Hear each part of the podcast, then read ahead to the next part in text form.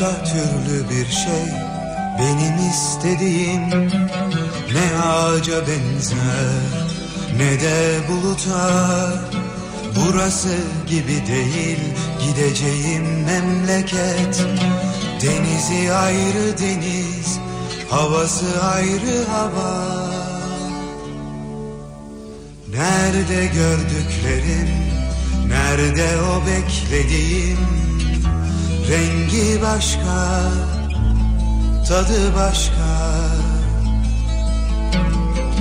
Bir başka yolculuk dalından düşmek yere Yaşadığından uzun. Bir tatlı yolculuk dalından inmek yere Ağacın yüksekliğince dalın yüksekliğince rüzgarda Ve bir yeni ömür vardığın çimen yeşilliğince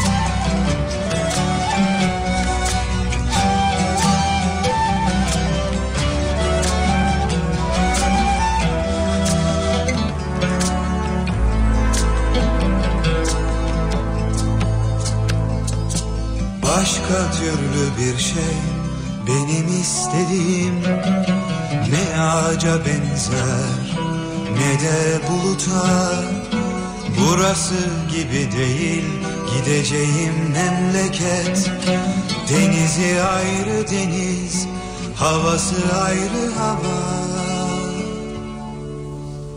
Nerede gördüklerim, nerede o beklediğim? Rengi başka, tadı başka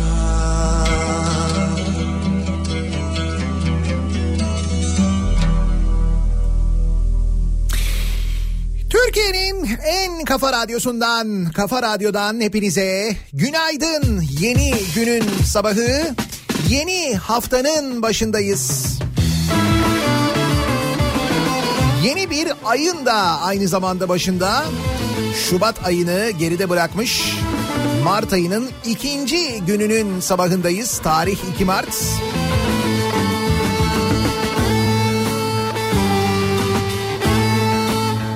güne, yeni haftaya başlarken umutla başlamak isteyen ama içindeki sızıya da tabii engel olamayanların programı Nihat'la Muhabbet bu sabah yayına başlarken hemen programın başında İstanbullular için bir uyarıyla başlıyor. İstanbul'da ikinci köprüde Kavacık'ta Anadolu Avrupa yönünde bir araç yangını ve buna bağlı olarak da olağanüstü bir trafik var.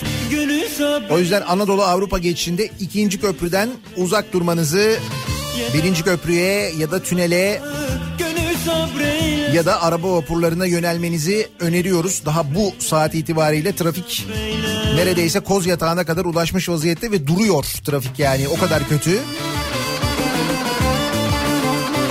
O yüzden ikinci köprüye girmemenizi öneriyoruz.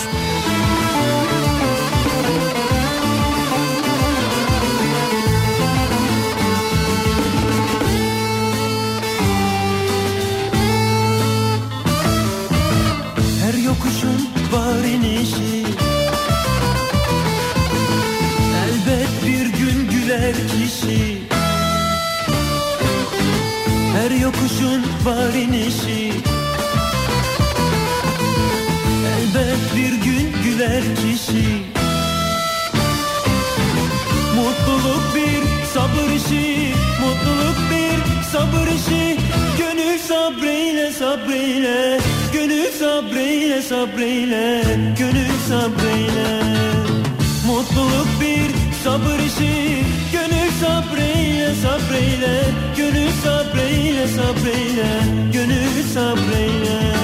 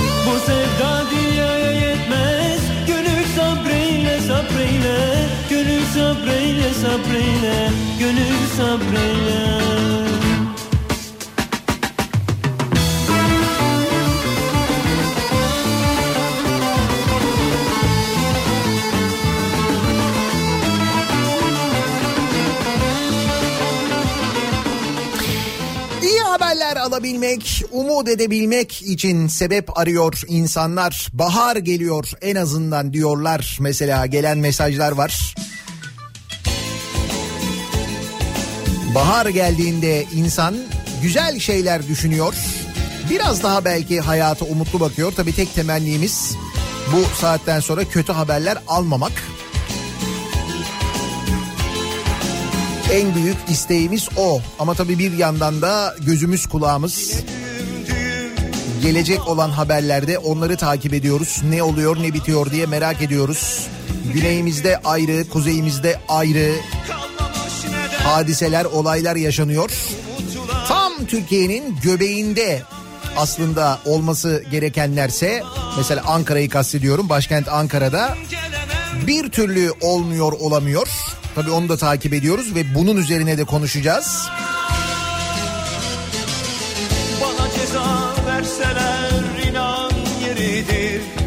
Hafta sonu yaşananları, hafta sonu yapılan konuşmaları, yapılan açıklamaları izledikçe insanın tabii daha fazla umudu da e, kırılıyor, kırılmıyor değil. Hani acaba bu sefer öyle olmaz mı? Acaba bu sefer öyle davranılmaz mı diye düşündüğünüz noktada yine aynı davranışa maruz kalınca geçmişi şöyle bir düşünürseniz eğer hafızanız biraz kuvvetliyse hatırlayacaksınız. Daha önce olanı biteni. Çok da bir şeyin değişmediğini görüyorsunuz. O zaman tabii ister istemez insanın umudu kırılıyor.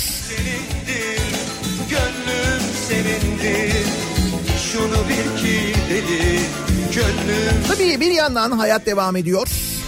Bir yandan dünya korona virüs hadisesiyle çalkalanıyor. Kaldı ki bizim de aslında birinci gündem maddemiz e, koronaydı. Geçtiğimiz hafta o kötü haber gelene kadar. Bununla ilgili gelişmeler var onları da konuşacağız. Sana satır satır yazdığım sözler Kim bilir içinde neler gizler Gözlerimde yağmur saçlarımda kar Çektiğim acıların izini siler.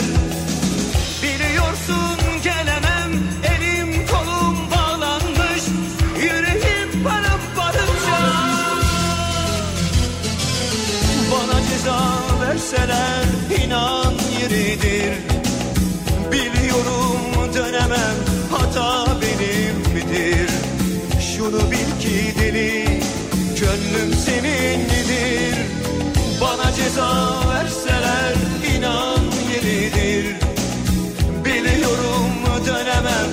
hata benimdir. Şunu bil ki deli gönlüm senindir Gönlüm senindir Gönlüm senindir. Şunu bil ki deli Gönlüm senindir. Gönlüm senindir. Gönlüm senindir. Şunu bil ki deli Gönlüm senindir İstanbul'da dinleyenleri bir kez daha uyarıyoruz. Durum gerçekten fena İstanbul'da zaten pazartesi sabahı trafiğinin bir yoğunluğu olur biliyorsunuz normalden fazla. Fakat bu sabah durum daha da kötü. İkinci köprüde köprünün girişinde Kavacık Fatih Sultan Mehmet Köprüsü yönünde bir araç yangını var. Çok güzel yer ama yaşayamam ben. O noktadan geriye doğru trafik Koz Yatağı'na ulaşmış vaziyette artık ve duruyor. Tamamen duruyor trafik. İkinci köprüden uzak durmanızı, ikinci köprüyü kullanmamanızı, birinci köprüyü, tüneli ya da araba vapurlarını kullanmanızı öneriyoruz. Ya da üçüncü köprüyü bilemiyorum o biraz daha tabii uzun hem de çok uzun biraz demek ona haksızlık. Epey uzun bir alternatif. Ama dediğim gibi e, ikinci köprüde durum çok vahim ve bunun etkisi epey uzun sürer bu sabah. Yani şu anda söndürülmek üzeredir diye de tahmin ediyorum aslında ama ben yayına girdiğimde henüz olay yerine itfaiye ulaşmamıştı.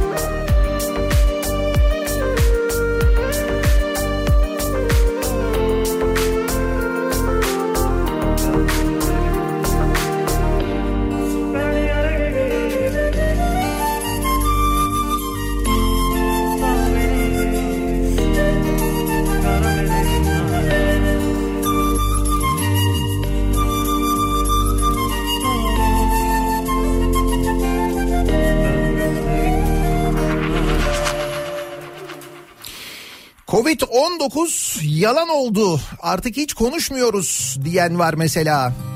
Öyle düşünüyoruz. Ancak Türkiye'nin e, gündemi bu değil elbette. Fakat dünyanın gündemi korona olmaya devam ediyor. Bu arada Türkiye'de tabii gelişmeler var. Türkiye İtalya arasındaki uçak seferleri tamamen durduruldu. Bütün uçak seferleri iptal oldu. Geçtiğimiz hafta konuşuyorduk. İtalya'dan gelen haberler ve İtalya'dan gelen rakamlar sayılar çok kötüydü. Güneş doğacak Açacak çiçek Sadece İtalya'da değil Güney Kore ve Irak'a da aynı zamanda uçuşlar durduruldu. Biraz Irak sınırı da kapatıldı Türkiye'nin. gün başlayacak Bu arada bazı haberler var. Ee, Çalacak kimi yolcuların İstanbul'dan e, transit geçen yolcuların bulundukları ülkeye gittiklerinde e, korona teşhisi konulduğu ve gözlem altına alındığı bilgileri var. İki ya da üç yolcuda bu durum söz konusu.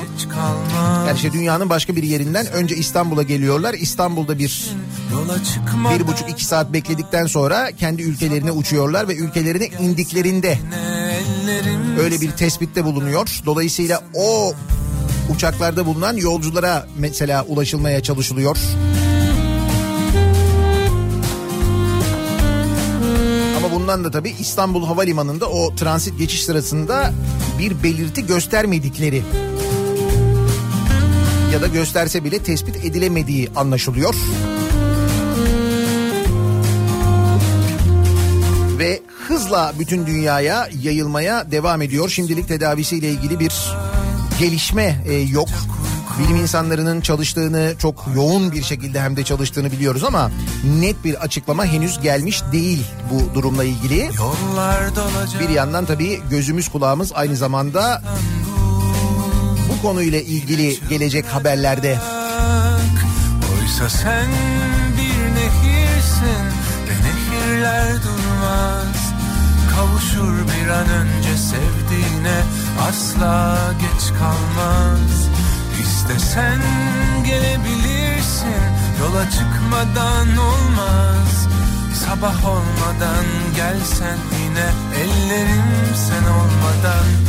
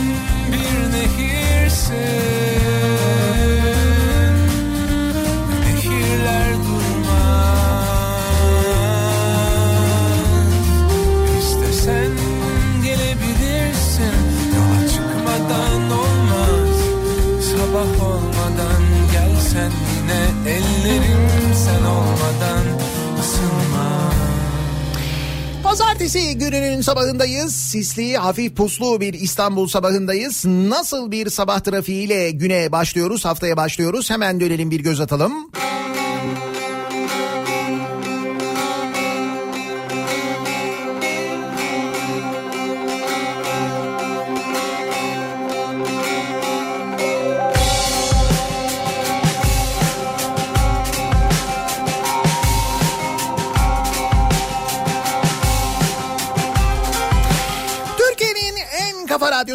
Kafa Radyo'da devam ediyor. Daha 2'nin sunduğu Nihat'la muhabbet. Ben Nihat Sırdar'la 2 Mart pazartesi gününün sabahındayız. 7.30'a yaklaşıyor saat.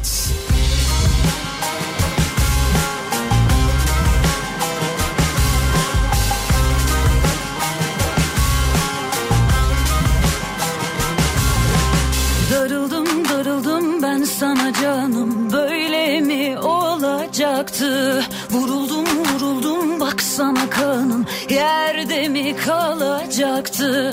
Darıldım darıldım ben sana canım. Böyle mi olacaktı? Vuruldum vuruldum baksana kanım Yerde mi kalacaktı?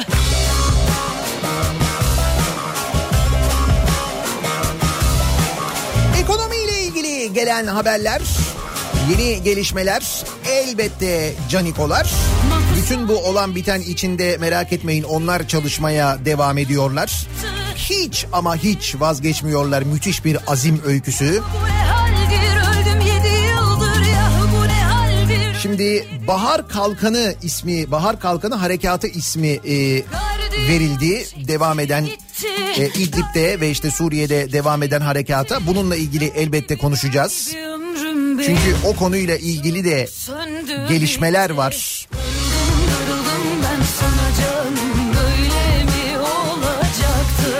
Hatta e, konuşması gerekenlerin e, ne konuşacaklarıyla ilgili özellikle bir sorum olacak size. Çünkü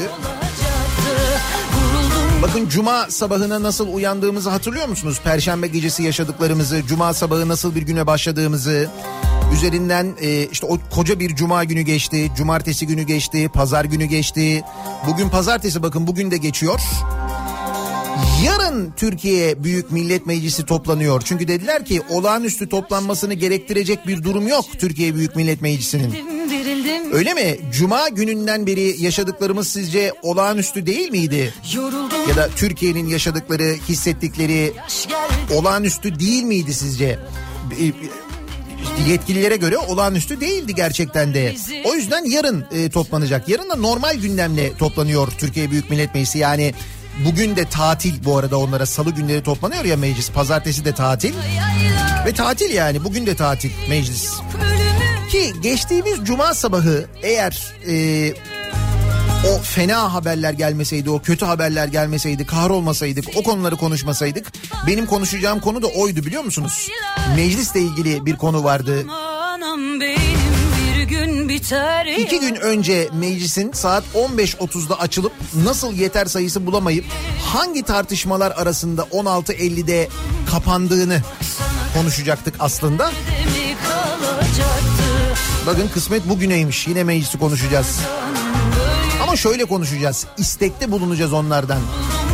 Değil mi ki vekil tayin edip gönderdik o milletvekillerini değil mi? Bizim adımıza konuşsunlar, bizim adımıza sorsunlar diye. Ama dediğim gibi o konuya gelene kadar başka mevzular da var. İş vaadiyle vurgun yapanlar, insanları dolandıranlar hep bahsediyoruz ki insanlar uyansınlar, yemesinler bunları diye. Gemi adamı aranıyor diye insanları kandırıyorlarmış. Böyle bir yeni dolandırıcılık yöntemi var. Mersin'de polis bir çetenin gazete ve internet siteleri üzerinden gemi adamı ve personeli aranıyor ilanı vererek dolandırıcılık yaptığı bilgisini almış. 5 denizcilik kursu firmasının ilanlar aracılığıyla kendilerine başvuranlardan 1500 ila 3000 lira alıp sahte başvuru belgeleri doldurttukları saplanmış. Ve bugüne kadar 408 kişiyi dolandırmış. Adreslerde yapılan aramalarda başvuru yapanlar hakkında yazılmış yorumlar da varmış. Yani bu ilanlara başvuranlar arayanlarla ilgili tespitler yapıyorlarmış, yorumlar yapıyorlarmış, yanlarına yazıyorlarmış. Bu yorumlara da ulaşmış polis. İşte arıyorsun sen mesela yazıyor oraya Nihat aradı. Ondan sonra o ilk görüşmeyi yapan yanına yorum yapıyor. Yorum yazıyor. Tam mal diye bir yorum, yorum var mesela. Sonra salak yazıyorlarmış. Tehdit edildi.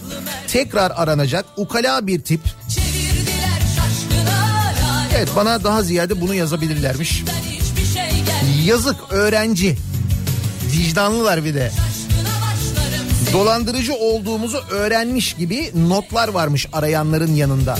İşte bu çete çökertilmiş Mersin'de.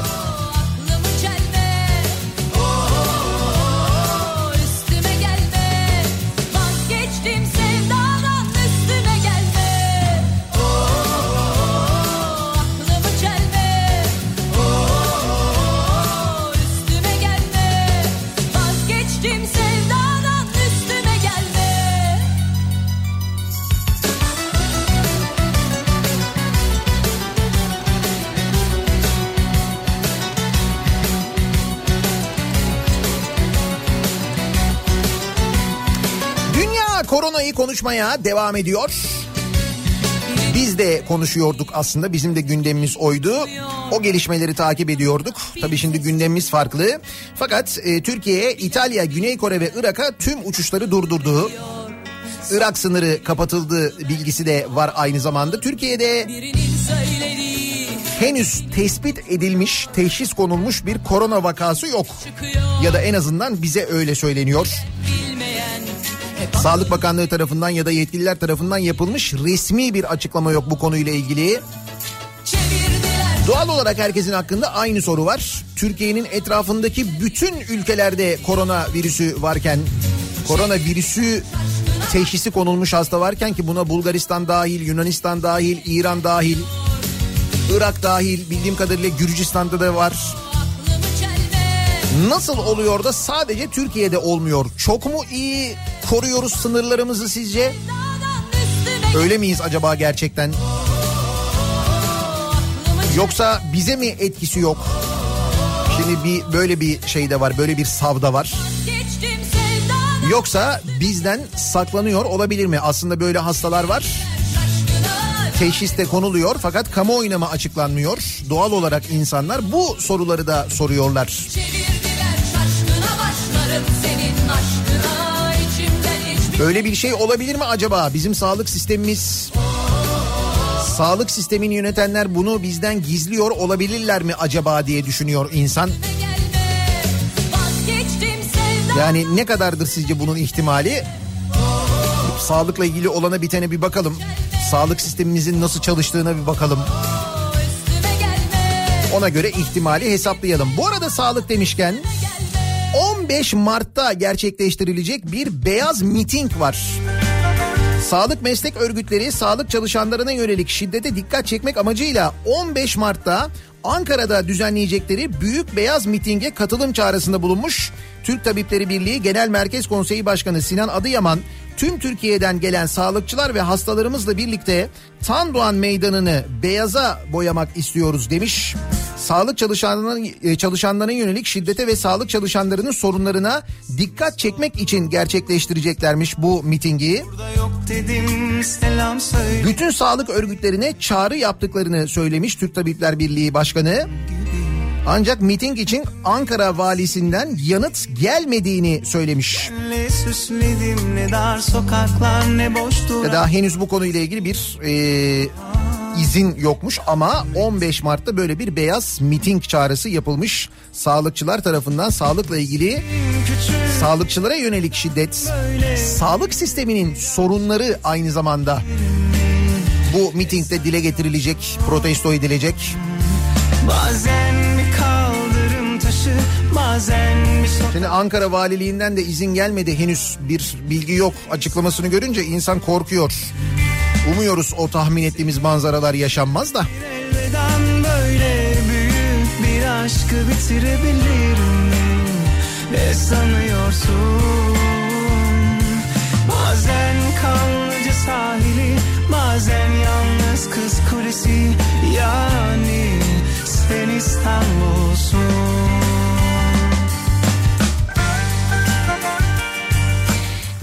Ekonomi. Bir yandan tabii ekonomiyle ilgili gelişmeler var ki hatırlayınız e, bizim aslında bir numaralı gündem maddemiz ekonomiydi. Yani bir yandan korona virüsünü konuşuyorduk. Tabii o bütün dünyanın konuştuğu bir konuydu. Cuma gününden önce ekonomi konuşuyorduk ağırlıklı olarak. Her gün neredeyse ekonomiyle ilgili bir gelişme, yeni bir değişiklik. Genelde böyle olumsuz, kötü haberler. Bir de bu e, koronavirüs üstüne eklenince, dünya ticaret dengeleri şaşınca, onun üstüne bir de ne dar sokaklar ne boş duraklar Cuma günü e, meydana gelen bu hain saldırı, verdiğimiz şehitler ve tabii e, Rusya ile aynı zamanda aramızın bozulması, Rusya'nın Türk ekonomisindeki yeri çok mühim bir turizmde. Rusya en fazla ithalat yaptığımız ülkelerden başta doğalgaz olmak üzere bütün bunların tabii ekonomiye bir etkisi oldu mu? Oldu. An itibariyle çeyrek altın 525 lira, gram altın 320 lira. Tabii dövizde ciddi bir yükselme oldu. Dolar 6.22 an itibariyle Euro 6.87 sevgili dinleyiciler an itibariyle. Ve geride bıraktığımız 2019 yılına dair değerlendirmeler de geliyor bir yandan. 2019'da Türkiye ekonomisi sadece yüzde 0.9 büyümüş. sanıyorsun Ancak milli gelirimiz dolar bazında 35.4 milyar dolar küçülmüş. ya 2018'de 9693 dolar olan kişi başına düşen milli gelir 9127 dolara gerilemiş. Bu da kişi başı 566 dolar fakirleştiğimiz manasına geliyor.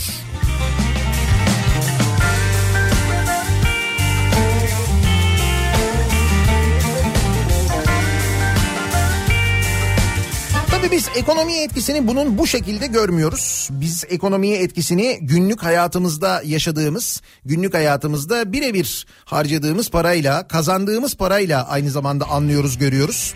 Onlar neler? İşte mesela şimdi Edirne'den gelen bir haber var. Edirne'de tava ciğer 28 liraya yükselmiş, zamlanmış. Edirne Ticaret ve Sanayi Odası'na bağlı işletmelerde meşhur tava ciğerine yüzde 12 zam yapılmış. Porsiyon 25 liradan 28 liraya çıkmış. Canım Edirne'ye mi gidiyoruz? Edirne'de tava ciğer mi yiyoruz? Ne yapalım o zam mı derseniz eğer? O zaman hepinizin ayağına kadar gelecek ve hepimizi ilgilendirecek bir zam var. Daha doğrusu bir vergi artışı var. Bir ÖTV artışı var. O ne de? Akaryakıtta bir ÖTV artışı oldu bütün bu hengamenin içinde sevgili dinleyiciler. Üstelik bütün dünyada akaryakıt fiyatı düşerken oluyor bu. Evet bütün dünyada akaryakıt fiyatı düşüyor. Neden biliyor musunuz? Çünkü koronavirüsün etkisiyle akaryakıt tüketimi düşüyor. İnsanlar dışarı çıkmıyorlar, sokaklara çıkmıyorlar. Hatta bakın Çin'de durum öyle ki Çin'de Çin'in en büyük problemlerinden bir tanesi olan hava kirliliği sorunu çözülmüş vaziyette. Çin'de hava kirliliği düşmüş çünkü insanlar dışarı çıkmayınca, yollara çıkmayınca, araçlar yollara çıkmayınca Çin'de hava kirliliği birçok şehirde, birçok eyalette bitmiş vaziyette. İşte böylesine bir etki var ve bütün dünyada akaryakıt fiyatları tüketimin de düşmesine bağlı olarak geriliyor. Fakat dünyada gerileyen akaryakıt fiyatı ne oluyor? Türkiye'ye tam böyle yansıyor gibi oluyor. Birbiri ardına indirimler gelmişti hatırlayacaksınız. İşte o arada hemen ÖTV'ye bir artış geliyor ve 34 kuruşluk indirimin 18 kuruşu zamla birlikte uçup gidiyor.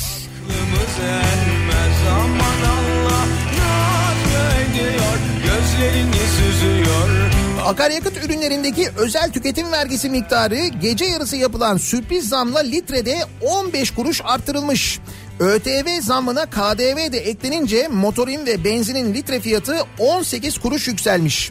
ÖTV zammının tam da koronavirüs nedeniyle tüketimi azalan akaryakıt fiyatlarının dünyada ucuzladığı döneme denk gelmesi virüs fırsatçılığı eleştirilerine yol açmış. Gece yarısı 34 kuruş ucuzlayan benzin ÖTV zammı yüzünden sabaha karşı 18 kuruş zamlanmış. Eşel mobil tavanını yükselteceği için akaryakıtı kalıcı şekilde pahalı hale getirecek. Böylece yeni zam yüzünden cebimizden yıl sonuna kadar 5 milyar 144 milyon lira fazladan para çıkacak. Bakınız koronanın dünya ekonomisi üzerinde böyle bir etkisi varken misal akaryakıt fiyatları ucuzlarken bizde o da olamıyor. İşte biz böyle hissediyoruz. Ekonomiyle ilgili gelişmeleri kendi üzerimizde. Söyle kimin için atıyor bu yürek? Ne yapıp ediyor? Sevdiğini üzüyor. Aklımız ermez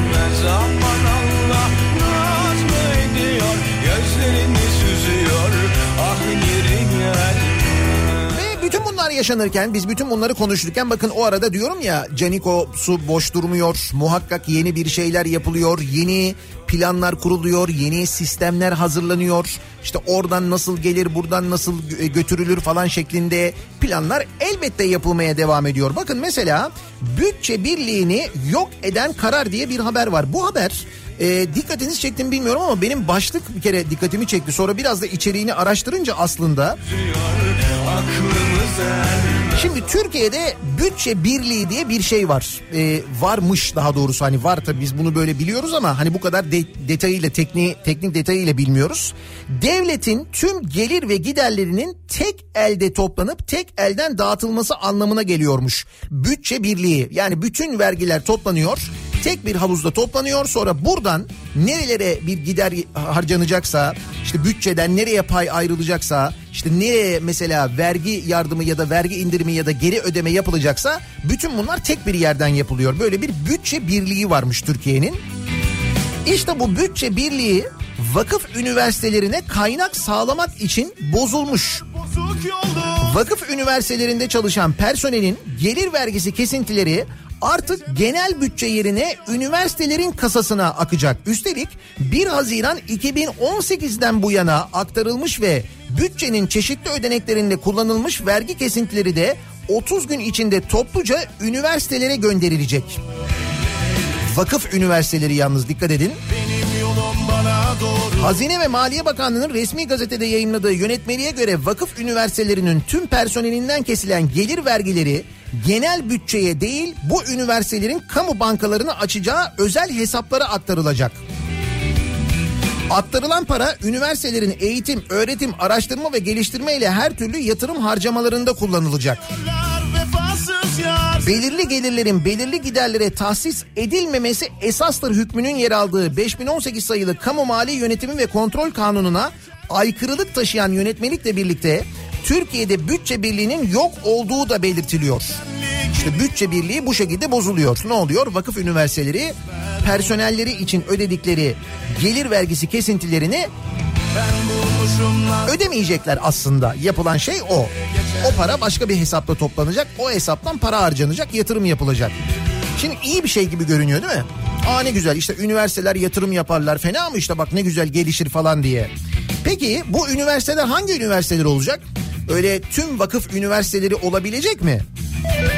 Yönetmeliğe göre hangi üniversitelerin sisteme dahil olacağına YÖK karar verecek, bakanlık onaylayacak. Ki burası bence çok önemli. Çok önemli. Bilin bakalım bu e, yasadan öncelikli olarak hangi vakıf üniversiteleri faydalanacak? Hep beraber göreceğiz değil mi?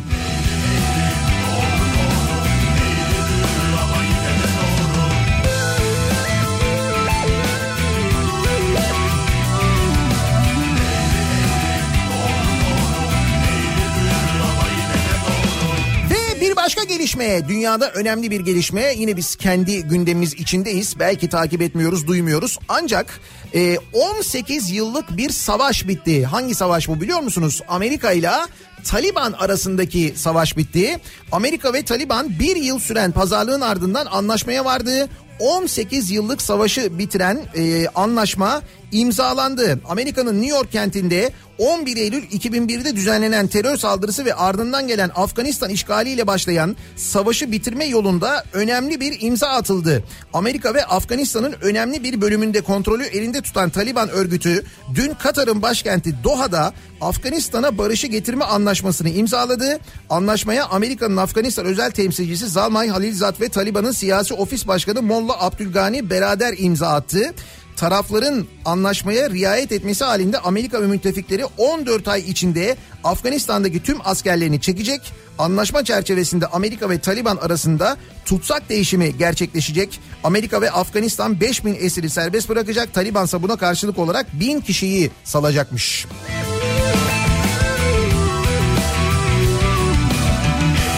18 yıldır devam eden bir savaştan bahsediyoruz. 18 yıldır devam eden savaş bitiyor. Ya bu arada söylemeden edemeyeceğim. Ee, bir dizi var muhakkak izleyenleriniz vardır. Eğer izlemediyseniz de ta en başından izlemenizi öneririm. Homeland diye bir dizi var. Şimdi o dizinin e, şöyle bir özelliği var. Tabii e, zamanında yayınlandığında izleseydiniz inanılmaz e, öngörüler içeren bir dizi. İşte Amerika'nın özellikle dış politikasına dair o dizide ne yayınlansa e, dizi yayınlandıktan işte bir ay sonra, üç ay sonra, en geç bir yıl sonra gerçekleşiyor. Aslında komplo teorileri üzerine e, yapılmış bir dizi gibi görülüyor. Bir hayal ürünü gibi görülüyor. Fakat senaristleri yazanlar öyle bir Amerika'nın dış politikasını demek ki inceliyorlar ki bunu şunun için söylüyorum. Geçmiş sezonlarda da hep böyle oldu. Fakat şu anda final sezonu yayınlanıyor ve bu final sezonu e, Homeland'in bundan neredeyse bir yıl önce falan çekildi. Yani çekimleri biteli epey bir zaman oldu ama daha yeni yayınlanmaya başladı. Ve dizinin konusu e, Amerika ile Taliban arasında yani bu son sezonun konusu Amerika ile Taliban arasındaki barış anlaşması. Bunu işliyorlar adamlar ve dediğim gibi bir yıl önce neredeyse çekmişler bunu ve bu anlaşma işte dün imzalandı. bir tavsiye olarak da kabul edebilirsiniz, izleyebilirsiniz en başından itibaren eğer hala izlemediyseniz. Yine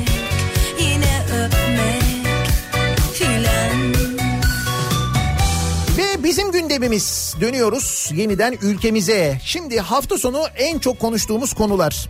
Elbette tabii şehitlerimizi konuştuk. Elbette onları andık. Gördünüz tüm futbol karşılaşmalarında, tüm spor karşılaşmalarında birçok etkinlikte insanlar ağlayarak andılar. Şehit cenazeleri kaldırıldı Türkiye'nin dört bir yanından. O cenazelerin e, birçoğunda gerçekten çok yürekten çok histen e, insanların hissi bir şekilde verdiği tepkiler vardı. Özellikle şehit yakınlarının ki onların yaşadıklarını anlamamız mümkün değil. Yanından kenarından geçmez emin olun hissettiklerimiz. Ama bunlar yaşanırken bir yandan da aynı zamanda hafta sonu en çok konuşulan konular. Mesela e, Çanakkale'nin Ayvacık ilçesinde o mikrofona konuşan insan kaçakçısı. Hatırlıyor musunuz o tipi? Hani arabanın içinden böyle konuşan abi bizim işimiz bu biz böyle kaçırıyoruz şöyle yapıyoruz ben zaten Avrupa'nın yarısını ben gönderdim falan diyen bir tip vardı hatırladınız mı? Çanakkale'nin Ayvacık ilçesinde verdiği bir röportajda Türkiye'nin gündemine oturan Özcan Kaan'ın yeni görüntülerine ulaşılmış. Edirne Enes sınırında mültecileri karşıya geçiren Özcan K söz konusu görüntülerde bu işi para almadan yaptıklarını iddia ederek Türkiye no biz size yeter baktık biraz da onlar baksın diyor. Söz konusu görüntülerde bunlar yeni görüntüler Özcan K şu ifadeleri kullanıyor. Sizi özgürlüğünüze kavuşturacağız arkadaşlar. Türkiye no, Yunan, İtalya, Fransa, Almanya biz size yeter baktık biraz da onlar size baksın. Sizi bedava atacağız. Gidin yeter Türkiye'nin size baktığı. Biraz Yunan baksın. Komando orada yakaladığında bize 20 sene ceza Yunan'da. Yani siz gidin diyor ben gelemem oraya diyor. Yine iş başındayız. Enes sınırındayız. Çanakkale'dekileri attık şimdi geldik Enes'e. Bunları bedava atıyoruz. Parasız Allah rızası için bize dua ediyorlar yeter. Bir önceki konuşmasında böyle bize dua ediyorlar yeter Allah rızası için falan filan diyen adam kişi başı şu kadar dolar alıyoruz. İşte bize de böyle günlük bin lira kalıyor falan diye ki o öyle diyorsa kim bilir ne para kazandığını siz düşünün. Öyle açıklamalar yapıyordu.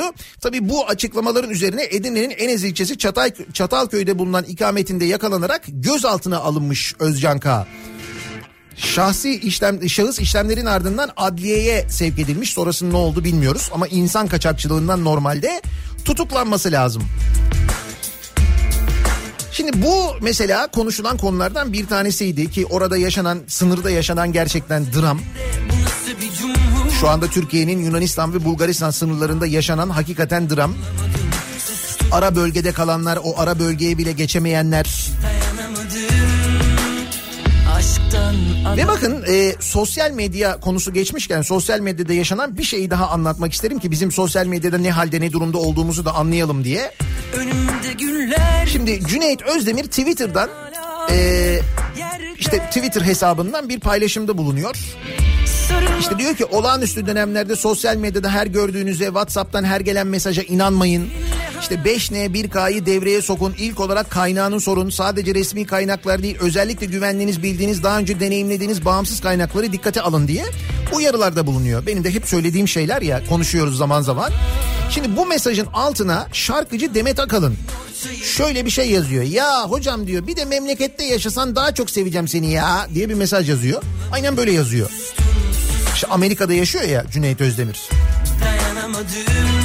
Şimdi bunun altına da bir başka Twitter kullanıcısı ki işte Zeynep isimli bir Twitter kullanıcısı sen mi söylüyorsun bunu diye yazıyor. Ayağında Amerikan çizme, çanta Avrupa'dan her yerden çıkma, reklam işin gücün diye yazıyor. O da Demet Akalın da bunu yazıyor. Bunun üzerine Demet Akalın o takipçiye cevap veriyor bu Zeynep'e. Diyor ki işte Allah bu nefretinden dolayı 5 takipçi layık görüyor. Anlaman mümkün değil paylaşımında bulunuyor. Bakıyor o Zeynep'in 5 takipçisi var. Demet Akalın diyor ki Allah diyor sana diyor 5 takipçi layık görüyor diyor.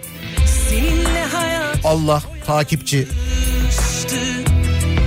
Şimdi bu tabii çok paylaşılınca bu diyalog, sosyal medya diyaloğu çok paylaşılınca bu kez ne oluyor? Zeynep'in takipçi sayısı kısa sürede 80 bini geçiyor. kalbimin orta yerinde Tabii şimdi bu takipçileri Allah mı veriyor? İnsanlar bu duruma Demet Akalın'ın söyledikleri yüzünden mi takip ediyorlar? Şimdi tabii 80 bini geçince ve e, Demet Akalın böyle bir şey yazınca hani Allah sana 5 takipçi layık görüyor diye Zeynep cevap veriyor diyor ki kadın 6,5 milyon takipçiyi kalbinin güzelliğine karşı Allah'ın hediyesi olarak görüyor. Yani 95 milyon takipçili Rihanna cennetlik bu durumda diye yazıyor. İşte sosyal medya böylesine dipsiz bir kuyu hem de çok çirkin bir kuyu. O yüzden ta en başına döndüğümüzde o diyaloğun o Cüneyt Özdemir'in söylediği de doğru. yalanmıştı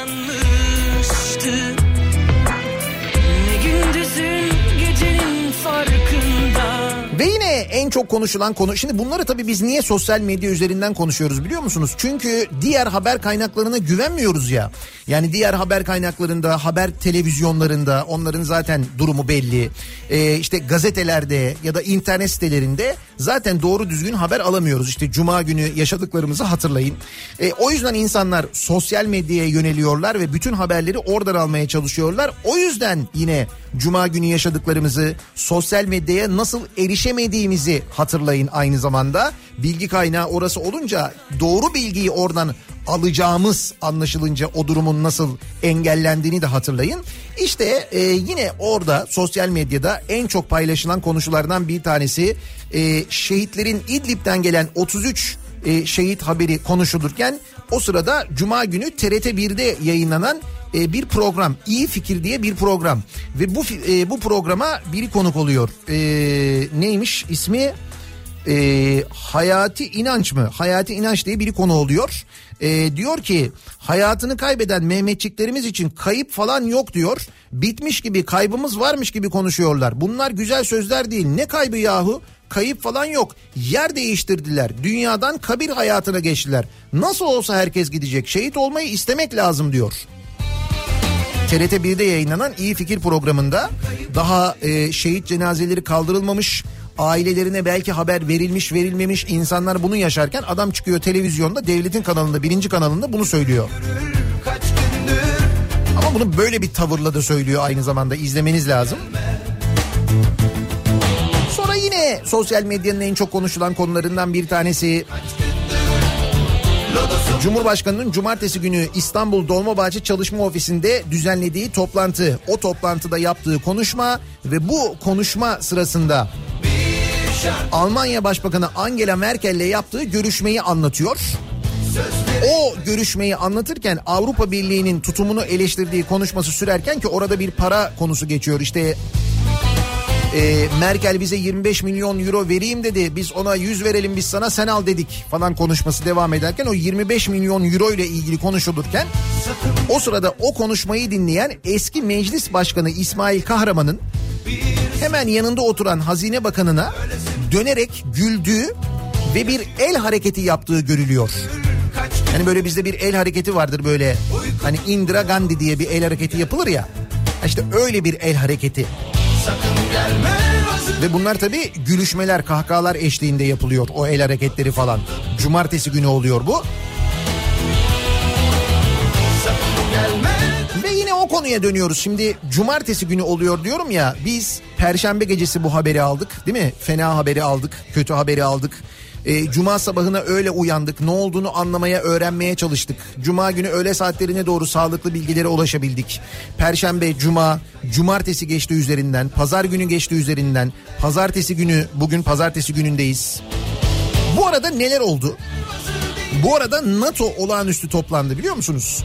NATO olağanüstü toplandı İdlib'deki bu saldırı üzerine. Rejim güçleri deniyor ama rejim güçleri dediklerinin işte sadece Suriye güçleri olmadığını Ruslar olduğunu da biliyoruz. Bunu Rus medyası açık açık yazıyor artık takip edebiliyorsanız eğer.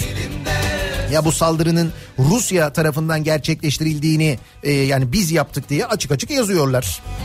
Nitekim dünya basını da aynı şeyi yazıyor. Bir biz bunu açık açık yazmıyoruz. Neyse e, NATO olağanüstü toplanıyor. Avrupa Birliği İdlib için olağanüstü toplanıyor haberi mesela dün gece geldi. Avrupa Birliği Dış İlişkiler ve Güvenlik Politikaları Yüksek Temsilcisi ve Avrupa Komisyonu Başkanı e, Josep Borrell İdlib'deki e, son gelişmeler ve mülteci sorunu üzerine yaptığı açıklamada Dışişleri Konseyi'ni olağanüstü toplantıya çağırıyorum demiş. Yani baktığınız e, durumda NATO'nun e, olağanüstü toplanması, Avrupa Birliği'nin olağanüstü toplanması yani bir olağanüstü durum var diye anlıyorsunuz değil mi? NATO toplandığına göre Avrupa Birliği böyle bir çağrıda bulunduğuna göre falan. Peki bizde durum öyle mi? Şimdi bu olay duyulduktan sonra diyor ki e, işte muhalefet partileri meclis diyorlar olağanüstü toplansın. Yani meclis toplansın hemen meclis toplansın kapalı oturum yapılsın. Yani eğer hani biz şimdi kamuoyu önünde bu bilgileri açıklayamayız falan deniyorsa tamam kapalı oturum yapılsın ama meclis toplansın konuşulsun deniyor. Ve ne karşılık veriliyor biliyor musunuz? Deniliyor ki olağanüstü bir durum yok. Yani meclisin olağanüstü toplanmasını gerektirecek bir durum yok diyor. Naci Bostancı söylüyor bunu AKP'li. Nitekim meclis başkanına soruyorlar. Meclis başkanı da diyor ki şimdi diyor olağanüstü toplanmaya diyor. Yani bakanlar diyor yok burada diyor. Şimdi onlar gelecekler bilgi verecekler sağlıklı olmaz diyor. Onun da gerekçesi o. Sakın gelme Bir daha söylüyorum NATO olağanüstü toplanıyor. Avrupa Birliği olağanüstü toplanıyor. Peki biz ne yapıyoruz? Biz yarın toplanıyoruz. 3 Mart Salı günü saat 15'te Meclis Genel Kurulu toplanıyor. Bakın olağanüstü değil. Zaten meclis 3 Mart Salı günü yani pazartesi günleri tatil oluyor ya.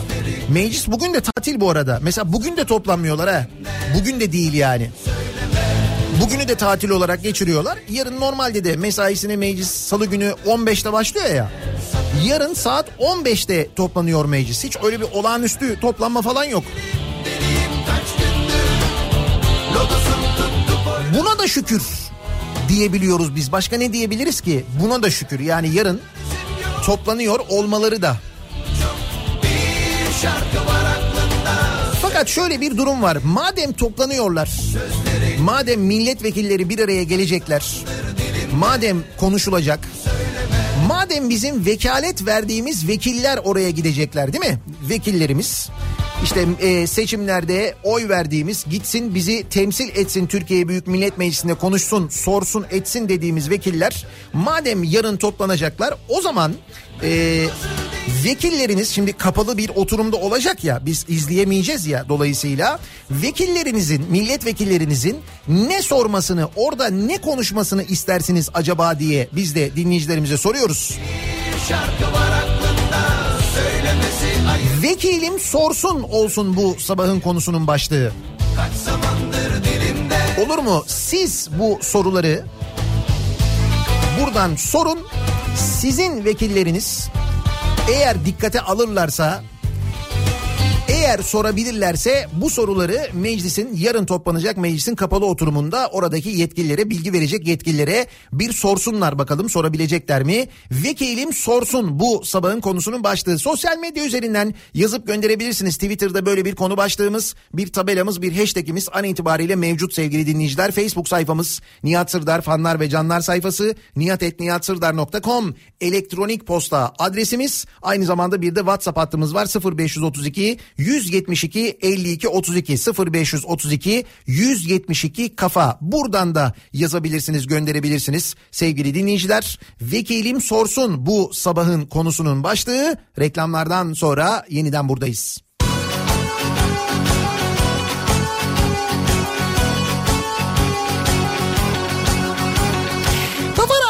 Türkiye'nin en kafa radyosunda devam ediyor. Daiki'nin sunduğu Nihat'la muhabbet. Ben Nihat Sırdar'la. Pazartesi gününün sabahındayız. Tarih 2 Mart. Uyandım, derecinde kaldım, uyku tutmadı. Yolun ortasında, henüz on altısında vuruyorlar oysa bir şey yapmadı. Sanki onlar hancı, halkına yabancı. Biz ise kiracıyız da evden atmalı. Birisi oy peşinde, öteki rant işinde. Kıyamet değilse bile bir şey kopmalı. Vekilim sorsun bu sabahın konusunun başlığı. Türkiye Büyük Millet Meclisi yarın toplanıyor sevgili dinleyiciler. Ee, bir olağanüstü toplantı yapılmıyor. İşte cumartesi günü geçti, cuma günü geçti, cumartesi geçti, pazar geçti. Bakın bugün mesela pazartesi Bugün de toplanmıyor Türkiye Büyük Millet Meclisi. Yarın toplanıyor saat 15'te. Yani olağanüstü toplanmıyor. Yarın zaten 15'te toplanacak meclis ya. Yarınki toplantı kapalı bir oturum olarak gerçekleştirilecek ve milletvekillerine bilgi verilecek. İşte o sırada sizin vekalet verdiğiniz vekilleriniz, seçtiğiniz vekilleriniz acaba ne sorsunlar? Demir lokmayı Vekilim sorsun bu sabahın konusunun başlığı. Belki sizin bu sorularınız sosyal medya üzerinden yazacağınız bu sorular belki mecliste yarın sorulur değil mi? Çalıp duran ziller uyandırmalı Yolun ortasında henüz on altısında insan insanım diyorsa bir şey yapmalı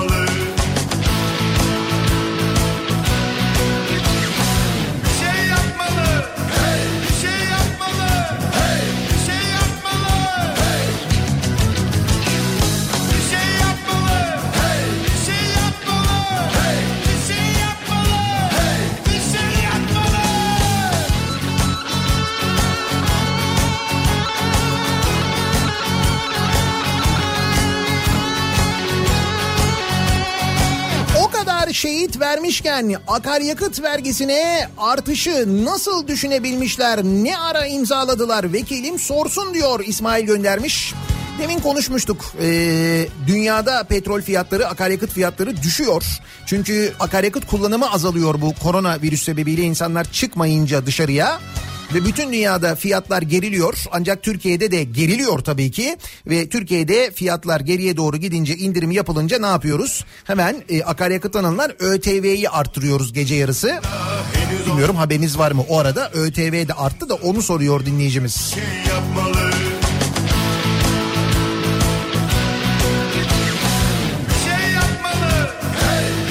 şey Vekilim sorsun. Başka topraklarda ölen kardeşlerimizin sevenlerinin ahından ve de açılan sınır kapılarından kaçak geçerken botlarla denizleri aşmaya çalışırken hayatını kaybedecek yavruların ahından hiç mi korkmuyorsunuz diye sorsun vekilim demiş. Mesela bir dinleyicimiz. Hani 5 Mart'ta Merkel ve Macron'un da olacağı bir zirve olacaktı. Kafam karıştı. Vekilim sorsun kim kimle nerede zirve yapacak? Ne oldu? Hani Putin geliyordu. Biz Putin'e gidiyormuşuz. Ne oluyor? Biz mi onların askerlerini vurduk diye e, sormuş bir dinleyicimiz. E, bugün gazetelerde şöyle bir haber var. Putin gelmedi Erdoğan gidiyor haberi var. Hükümet Suriye'de Bahar Kalkanı harekatının başlatıldığını duyurdu. Erdoğan ise İstanbul'a gelmeyen Putin'le görüşmek için 5 Mart'ta Moskova'ya gidecek haberi var.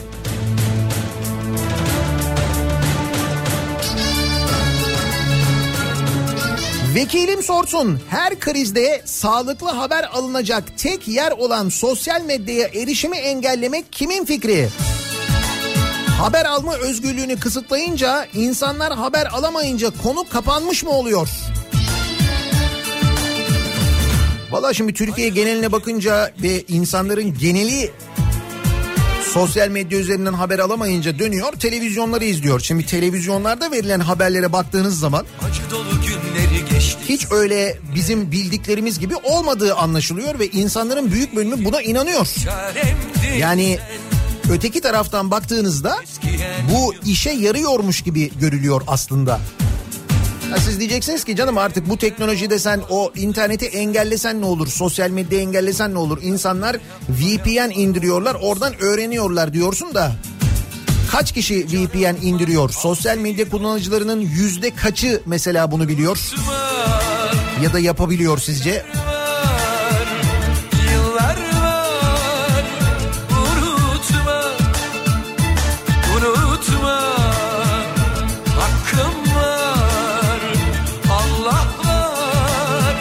Vekilim sorsun. Çok merak ediyoruz diyor Armağan ki Armağan'ın şahsında ben bunu bir kere sorayım çünkü çok fazla bu konuyla ilgili mesaj geliyor. Yanıyor Neyin komik olduğunu sorsunlar diyor Armağan. Vekil vekilim bunu sorsun diyorlar. Neydi komik olan? Şahsen ben de o konuşmayı baştan sona dinledim. Ben de gerçekten neyin komik olduğunu anlamadım ama oradaki insanların hepsi güldüler. unutma Belki de bizim anlamadığımız bir şeydi, bir espriydi bilemedim. Allah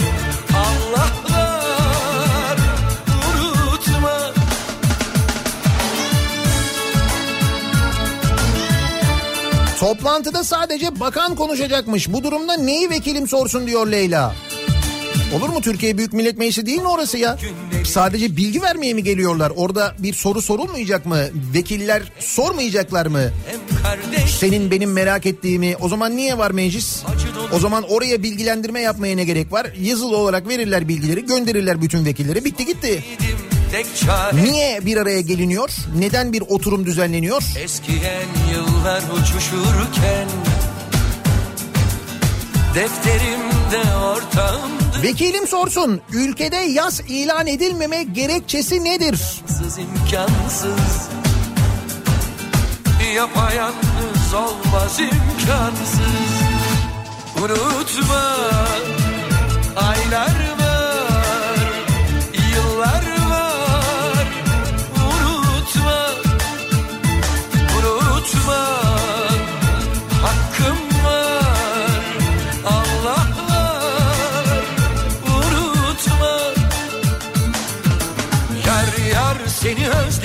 yar Yine başım belada Yanıyorum buralarda Gelirim ha yanına Yar yar seni özledim yar Vekilim sorsun Suriyeliler Türkiye'ye getirilirken mazlumlardı, din kardeşlerimizdi de şimdi ne oldu?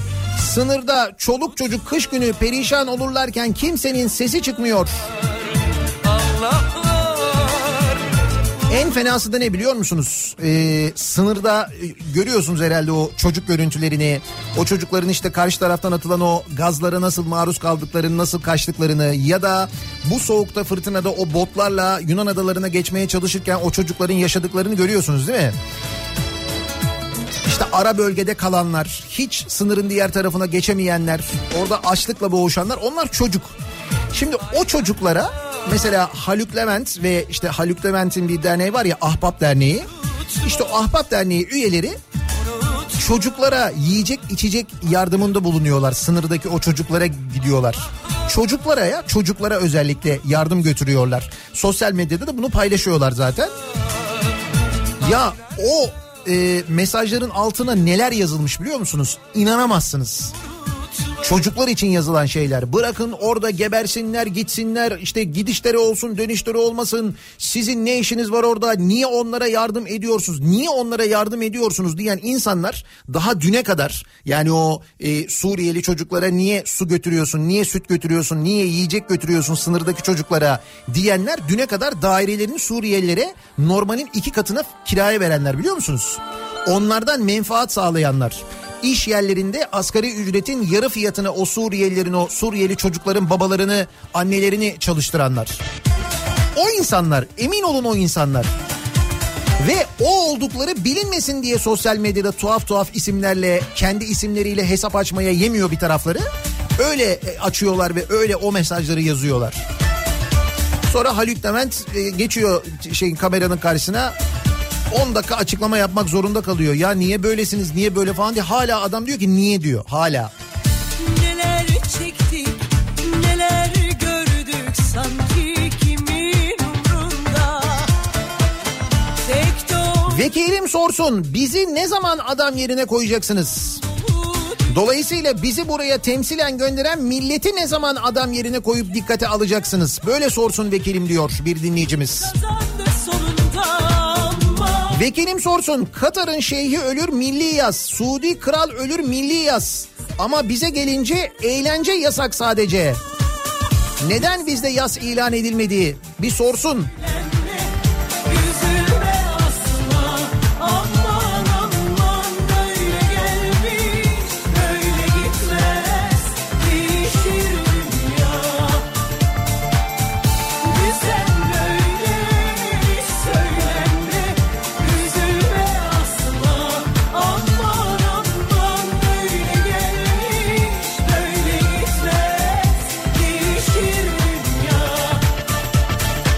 Vekilim sorsun Merkel kaç euro önerirse biz mutlu olacağız acaba? Suriye'de askerimizin olmasının bize kazanımları nelerdir? Vekilim lütfen sorsun. Ve en çok gelen soru. Biz niye oradayız? Vekilim sorsun. Bu yani bu soru farklı şekillerde ama en çok gelen soru bu. Meclis bu kadar işlevsizken vekilim nasıl sorsun diyor bir dinleyicimiz. Niye? Yeni sistemde meclis daha etkin olmayacak mıydı? Meclis daha böyle işlevsel olacaktı, çok daha etkin olacaktı, çok daha etkili olacaktı öyle değil miydi?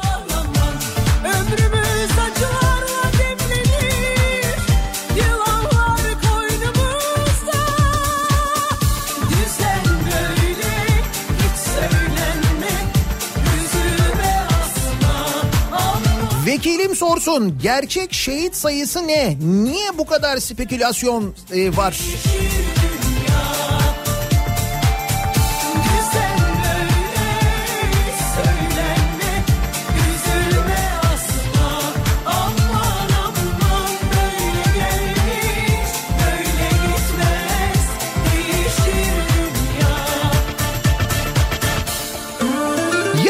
Büyük Millet Meclisi toplanıyor.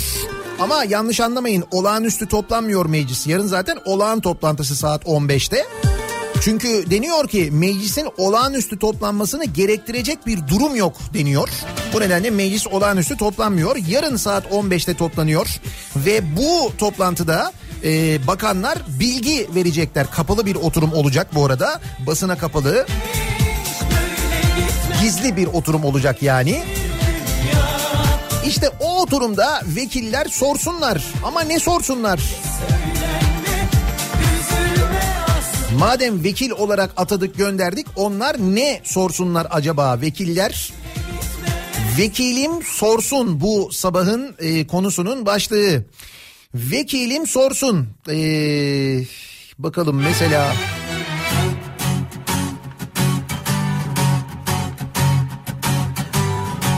Şu kapkara olan içimiz nasıl aydınlanacak? Vekilim sorsun.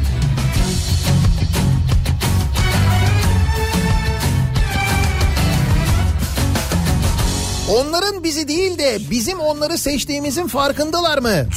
Savaş, deprem, yolsuzluklar, mülteci krizi, virüs olağanüstü durum değilse olağanüstü durum nedir? Gelsin Gece gerçekten uyuyabiliyorlar mı? Biz uyuyamıyoruz da. Firarda Mahpusa sığmaz eyvah Mahpusa sığmaz eyvah Vekilim sorsun.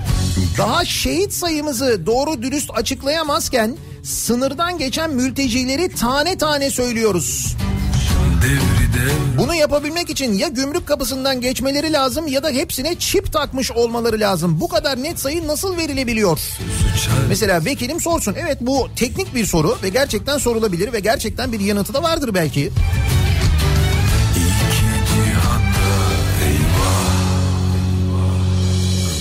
Sussan olmuyor Susmasan olmaz Dil dursa hakim bey Tende can durmaz Yazsan olmuyor Yazmasan olmaz Daha düne kadar Suriye'den gelenler kardeşimizdi. Şimdi Avrupa'ya geçtiler, yurdu terk ettiler diye sevinçle saat saat sayılarını paylaşıyoruz.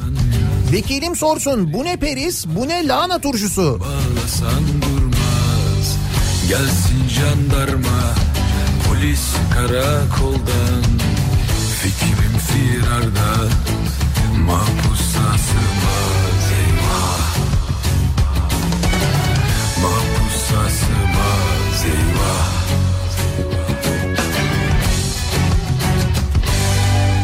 Gün olur yerle.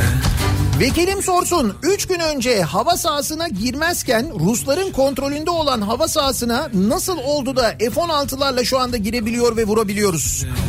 Hulusi Akar Ruslara karşı karşıya gelme niyetimiz, Ruslarla karşı karşıya gelme niyetimiz yok dedi. Bu durumda kiminle karşı karşıyayız?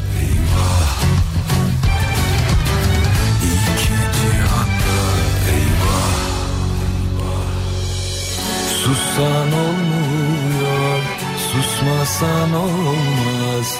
Dil dursa hakim değil, Tende can durmaz Yazsan olmuyor Vekilim sorsun İdlib hava sahası zaten uçuşa kapalı değil miydi? Cuma gününden beri bu konuşulmuyor mu? Suriye şimdi kapatmış da Rusya güvenliği garanti edemeyiz diyor. Nasıl bir şey bu? Bakın şunu sorsunlar gerçekten de ki biz perşembe gecesi askerlerimiz o saldırıya uğramadan şehit olmadan önce perşembe günü gündüz hatta ondan önceki günler askeri uzmanlar e, Türkiye'nin İdlib'e hava koruması olmadan yani hava desteği olmadan bir kara harekatı düzenlemesinin askerlerini oraya sokmasının intihar olacağını söylüyorlardı biliyor musunuz? Yani biz bütün bunları yaşamadan önce askeri uzmanlar muhakkak hava desteği olmalı. Hava desteği olmadan oraya girmek intihardan farksızdır diyordu. Peki ne oldu? Biz hava desteği olmadan girdik ve bu başımıza geldi. Mesela bunu sorsun. Milli Savunma Bakanı'na vekilim bunu sorsun. Neden hava desteği olmadan böyle bir kara harekatına başladınız? Bakın şu uzman böyle söylüyor, bu uzman böyle söylüyor. İsim isim de versinler, biraz araştırsınlar. Kimlerin uyardığını, kimlerin bu konuyla ilgili İdlib'e girmeden önce bu açıklamaları yaptığını, o perşembe gününden önce bu açıklamaları yaptığını biraz araştırsınlar hemen bulurlar. Televizyona da çıkıp söyleyen var, internette de söyleyen var, gazetecilere konuşan da var. Aynen bunu söylüyorlar. Diyorlar ki oraya bu şekilde girmek intihardır diyorlar. Mesela bunu sorsunlar.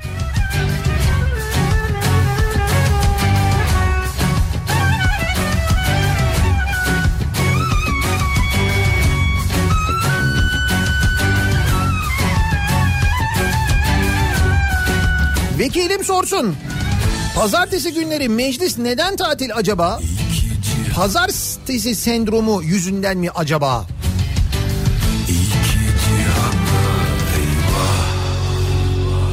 Aslında evet doğru bir soru bir taraftan da neden gerçekten biz pazartesi sabahları daha doğrusu pazartesi günleri meclisi çalıştırmıyoruz? Milletvekillerimiz pazartesi günlerini seçim bölgelerinde geçirsinler. Seçim bölgelerinde e, seçmenleriyle konuşsunlar. Onların sorunlarını dinlesinler. Ondan sonra gelsinler salı günü mecliste salı gününden itibaren bu sorunları çözmeye çalışsınlar değil mi? Mantık biraz bu. İşte tamam bak pazartesi günündeyiz. Yarın da meclis toplanıyor. Toplanmadan önce vekilimize söylüyoruz. Vekilim sorsun.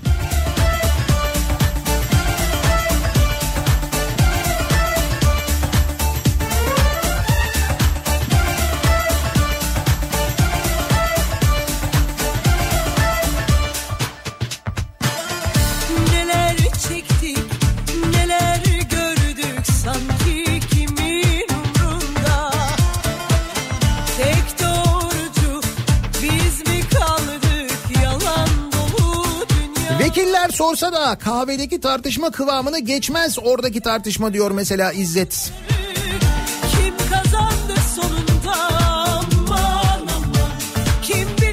Vekilim sorsun vatandaş olarak canımızı acıtan yüzlerce şehide mi? Ülkemizde milli güvenlik sorunu haline gelen binlerce mülteciye mi? Boşa giden milyarlarca dolara mı? Hangisine yanalım? Vekilim sorsun diyor Kazım. Ensar, muhacir edebiyatı, gavur dediğimiz Avrupa'dan para gelmeyince neden beslemek zorunda değilize döndü?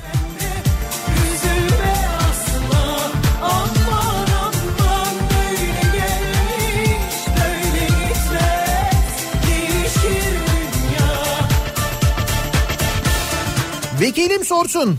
Vekilim ilk önce kendine şunu sorsun diyor Erkan.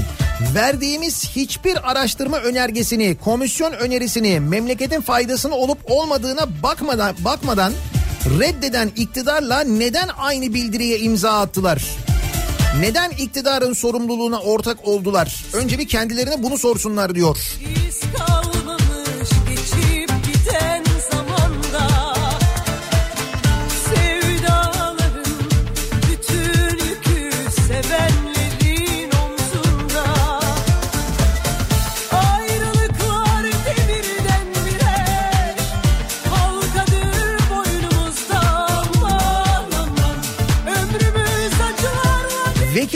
soru sormadan önce bir karar alsınlar. Mesela bir yıllık maaşlarını şehit ailelerine bağışlasınlar.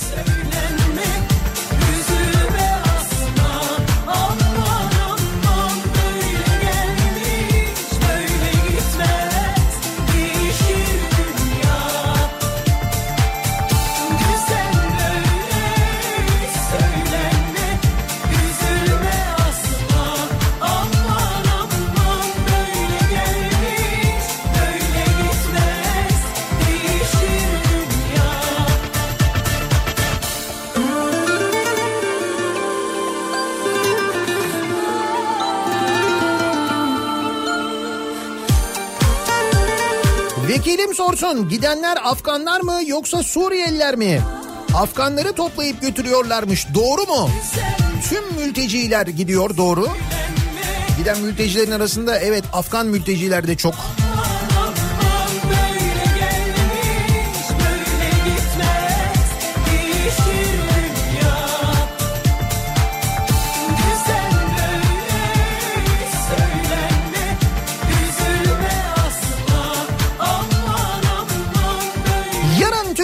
Millet Meclisi toplanıyor. Olağanüstü değil ama toplanma e, normal e, olağan gündemle olağan toplantısını gerçekleştiriyor. İşte o toplantıda konuşulacak bir kapalı oturum gerçekleştirilecek ve İdlib'de olan biten konuşulacak. O görüşmede o konuşmada vekiliniz ne sorsun acaba diye biz de dinleyicilerimize soruyoruz. Vekilim sorsun bu sabahın konusunun başlığı. Madem ki vekalet verdik meclise gönderdik madem bizim sorularımız var o zaman o sorularımıza e, o sorularımızı sorsunlar ve yanıt almaya çalışsınlar en azından diye düşünüyoruz. O yüzden konu başlığımız vekilim sorsun. Bu sabah reklamlardan sonra yeniden buradayız. Kafa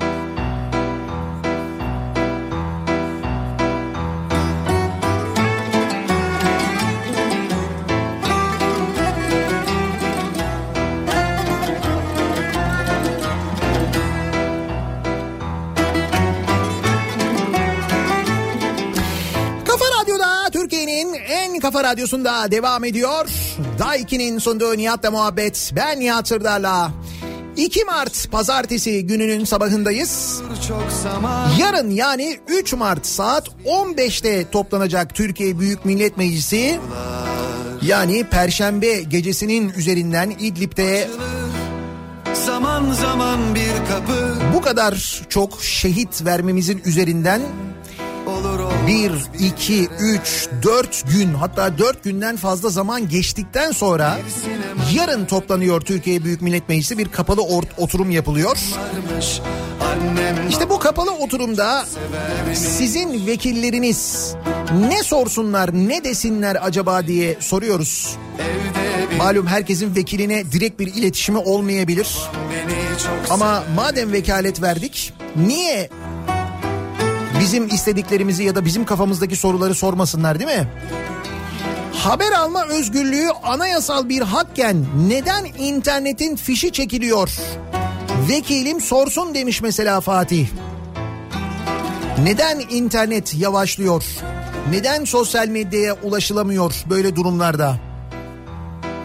Dağılır duman duman bir ömür Olur olmaz karşımda Olur olmaz geceler Vekilim sorsun NATO niye yardım etmiyor? S-400'ler çalışıyor mu? Biz ne kadar vermiştik bu S-400'lere? 2,5 milyar dolar mı vermiştik? Öyle bir şey vermiştik değil mi? Hatta bu S-400'leri aldık diye mesela arabasının üzerine pimaş borular yerleştiren, onun üzerine S-400 yazan ve sevinçten böyle mahallede tur atanlar vardı hatırlıyor musunuz? İşte o S-400'ler nerede? Çalışıyor mu? Mesela biz şu anda onları Suriye'de kullanabiliyor muyuz? Savunma maksatlı kullanabiliyor muyuz? Bunu vekilim sorsun demiş Bir bir dinleyicimiz. Siyah beyaz bir film varmış Annem babam beni çok severmiş Ankara'dan abim gelmiş Evde bir bayram havası Annem babam beni çok severmiş Cimer hattı gibi bir meclis hattı da kurulsun. Halk sorularını meclise sorsun. Sorular mecliste okunsun. Annem babam beni sever O dediğiniz sistem kurulmaz bence çok zor da. İşte bak burada şu anda belli sosyal medyada buyurun. Gündemin en çok e, konuşulan konusu vekilim sorsun. Vekiller gerçekten istiyorlarsa girsinler bugün. Bir e, kendileri ya da danışmanları bir çalışsınlar. Bu sorular içinden soruları alsınlar. Yarın vekillerine versinler. Vekilleri de yarın sorsunlar. O sistemi oluşturduk işte buyurun.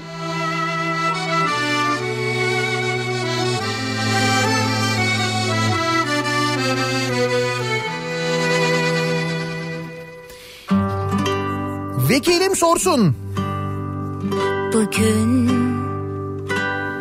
Ha, şu Adil Gül'ün sordukları aman boş verin Adil hatıralar Yani ciddiye almamak lazım da elbette bu söyledikleriyle ilgili de bir hesap sormak lazım. O ayrı bir şey. bir şarkı gibi Söyledim söyledim Vekilim sorsun İdlib felaketi sonrası dünya olağanüstü toplanırken ki NATO olağanüstü toplandı biliyoruz. Tarihinde savaş yönetmiş tek gazi meclis neden olağanüstü toplanamamış? Kumlara uzatsam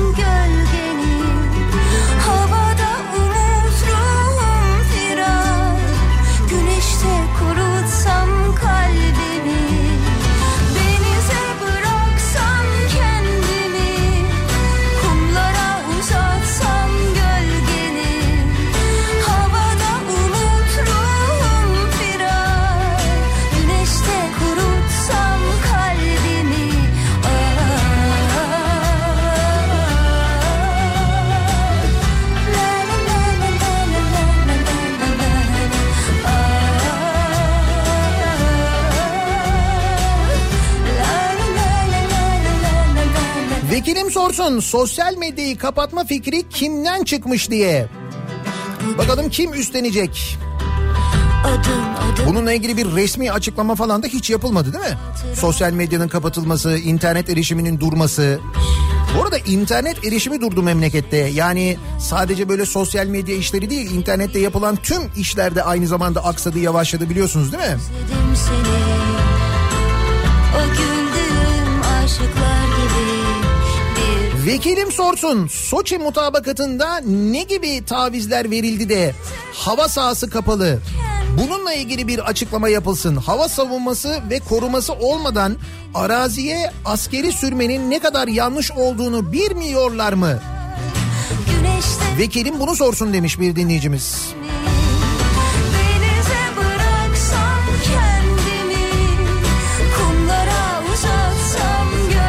Vekilim sorsun sorsun da kime soracak? İşte geliyor yarın Milli Savunma Bakanı geliyor, Dışişleri Bakanı geliyor. Sorumlu bakanlar geliyorlar onlara soracaklar. Kime sorulacak başka?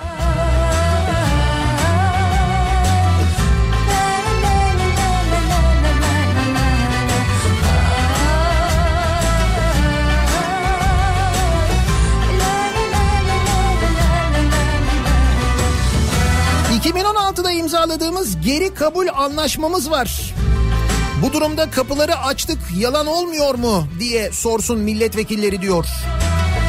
Tır şoförü bir dinleyicimiz göndermiş Oğuz. Değil mi bizim bir geri kabul anlaşmamız e, vardı. Böyle bir geri kabul anlaşması imzalamıştık. Öyle bir anlaşma vardı. Şimdi bu anlaşmaya uymuyoruz. Açıyoruz kapıları. Peki onlar yakaladıklarında geri gönderdiklerinde biz onları kabul etmek zorunda kalmayacak mıyız?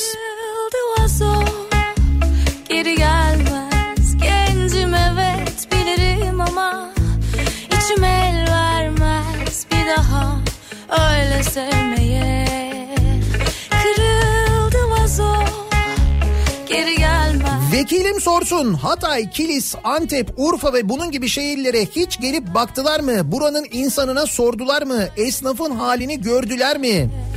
Millet kan ağlıyor, siftah bile etmiyor.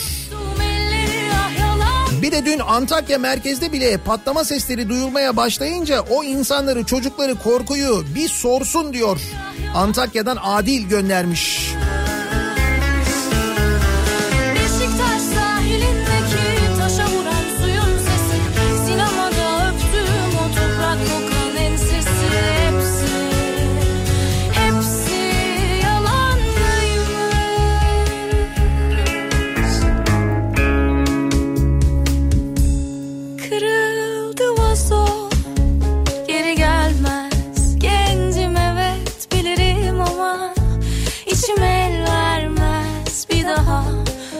listen.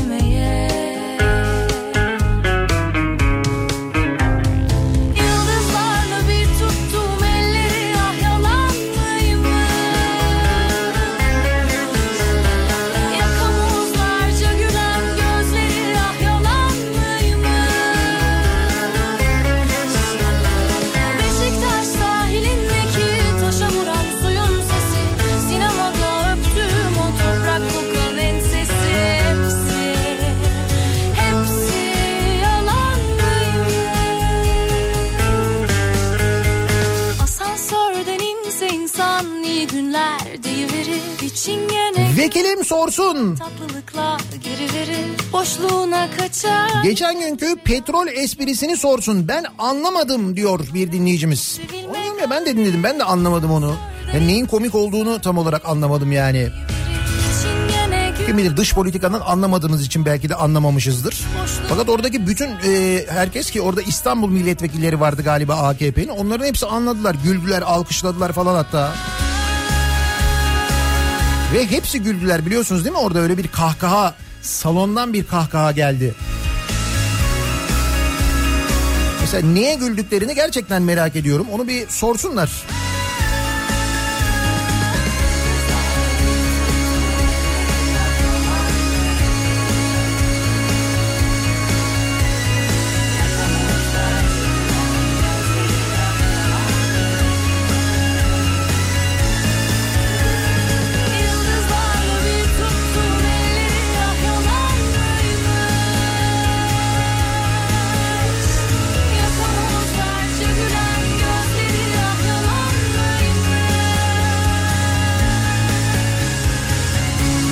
Vekilim sorsun hava desteği olmadan kara operasyonu hangi vicdana dayanarak yapılıyor? Gerçek şehit sayısı kaç? Ayrıca neden olağanüstü toplantı yapılmadı? Bunlar ilk aklıma gelenler tabii çok daha fazla soru var da.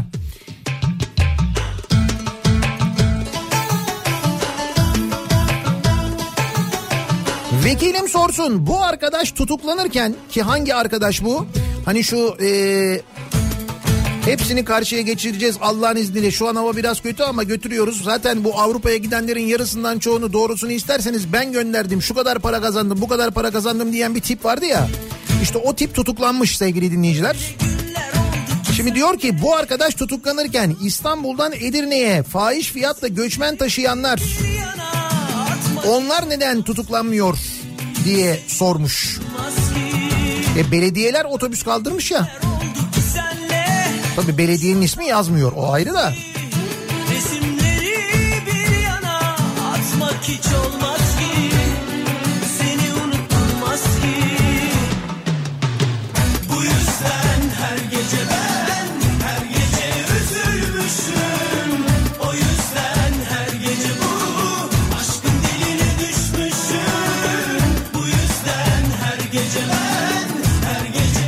Alacağı soru sorsun vekilim. Neden Suriye'deyiz diye sormasın. Sorsun kaç tank patlattık, kaç rejim askeri öldürdük. Bunları sorsun. Bunları sorunca cevap alır diyor Erbil. Söyle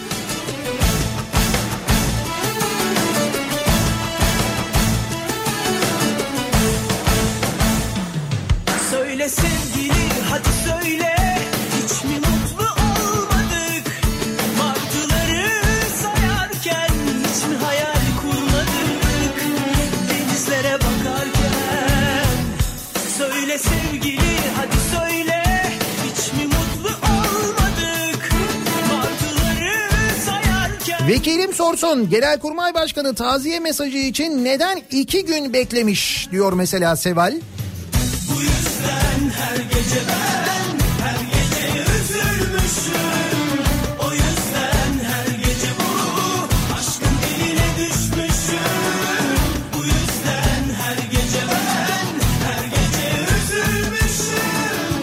Vekilim sorsun sormasına da muhatap kim?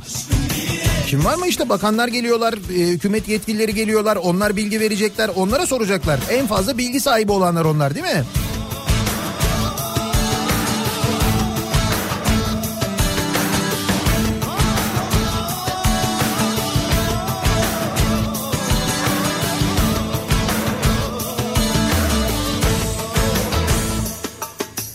Meclisi toplamak için çok erken değil mi? Ne gerek vardı ki?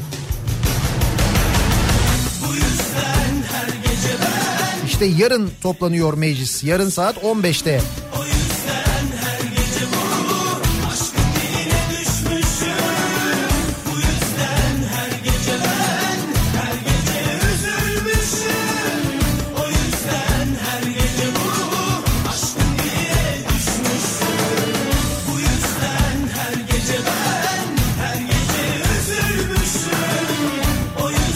Vekilim sorsun Mart ayında dostumuz Putin mi Trump mı? Amerika müttefiğimizse Rusya'dan aldığımız S-400'ler boru mu? Hayır vekillik de çok zor iş. Meclis öbür hafta toplanana kadar dost da düşman da 180 derece değişiyor. Vekil de şaşırdı. Şimdi vekil neyi sorsun diyor bir dinleyicimiz ki bence haklı. Hakikaten o S-400'ler ne oldu? Mesela şimdi Dışişleri Bakanı demiş ki Amerika'dan Patriot istedik. E biz iki buçuk milyar dolar verip S-400 almadık mı Amerika'ya mecbur kalmamak için? Buyur. Şimdi bakıyoruz. Amerika'dan Patriot istemişiz mesela. Dışişleri Bakanı Mevlüt Çavuşoğlu Amerika'dan İdlib'de kullanmak üzere Patriot hava savunma sistemi de istendiğini ifade etti. Twitter hesabından paylaşım yapan Çavuşoğlu rejim ve destek, destekçilerinin saldırganlığını giderek artırıyor. Amerika Dışişleri Bakanı Mike Pompeo ile İdlib'deki son durumu değerlendirdik.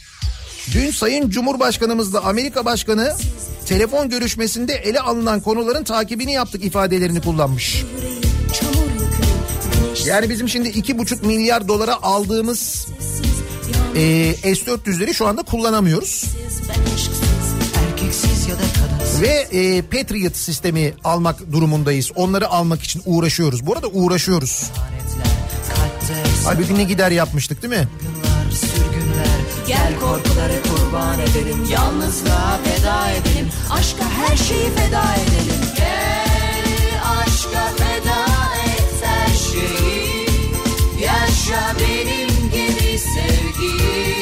Vekilim sorsun cevabı biz de duyalım ama acil toplanmaya gerek olmayan bir konuda gizli toplantıya da gerek yok diyor İlter. Her şeyi duymak, öğrenmek istiyoruz. Yaşa benim gibi Vekilim sorsun başkanlık sistemi gelince hani şehit gelmeyecekti? Ama şimdi şehitler tepesi boş kalmayacak diyorlar. Evet başkanlık e, referandumundan önce bu da söyleniyordu değil mi?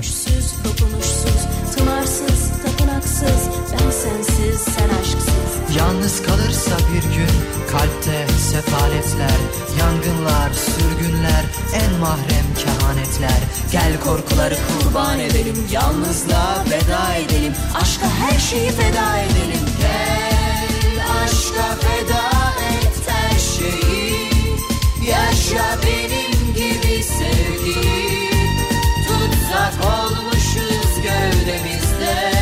Vekilim sorsun sini millet terimini hiç duymuşlar mı? Yoksa buna da gülerler mi acaba diye soruyor Gonca. Vekilim sorsun askerimizin yanına koyduğumuz oturttuğumuz kollarına IŞİD armaları bağlayanlar kimler?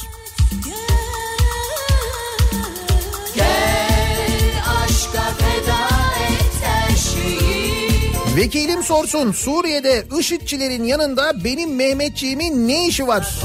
Bunlar üç gün önce de benim memleketimde canımıza kast etmediler mi? En doğru sorulardan bir tanesi bu. ılımlı muhalif denilenler aslında IŞİD'liler. İşte adamların geçen gün fotoğrafı vardı. Anadolu Ajansı yayınladı. Kollarına IŞİD e, şeyleri, amblemleri bağlamışlar. Sonra Anadolu Ajansı o fotoğrafı kaldırdı mesela. aşka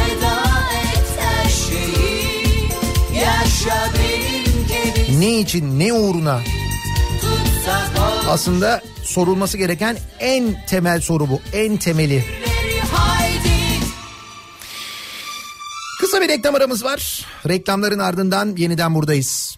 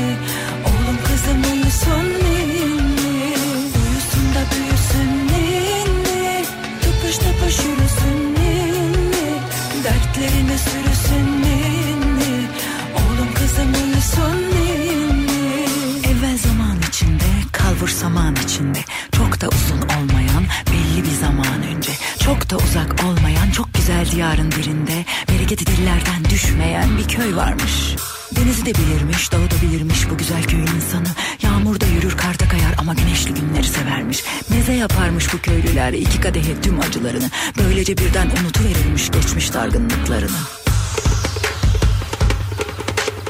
Aslına bakacak olursan çok zenginmiş tarlaları. Ama ne dedi bilinmez bu köylüler her daim fakir. Yokmuş galiba köydeki kargaların bunda bir etkisi. Böyle gelmiş böyle gidermiş ne de olsa alın yazısı. Dayanamamış biri sonunda kargalara baş kaldırmış. Hakkımızı yiyorlar deyip bütün köyü ayaklandırmış. Sonunda başa çıkmış köyü istila eden kargalarla. Ama kendisi de göçüp gitmiş tabii eninde sonunda. Uyusun da büyüsün ninni, tıpış tıpış yürüsün ninni, dertlerine sürüsün ninni, kızım uyusun ninni, uyusun da büyüsün ninni, tıpış tıpış yürüsün ninni, dertlerine sürüsün ninni, oğlum kızım uyusun ninni.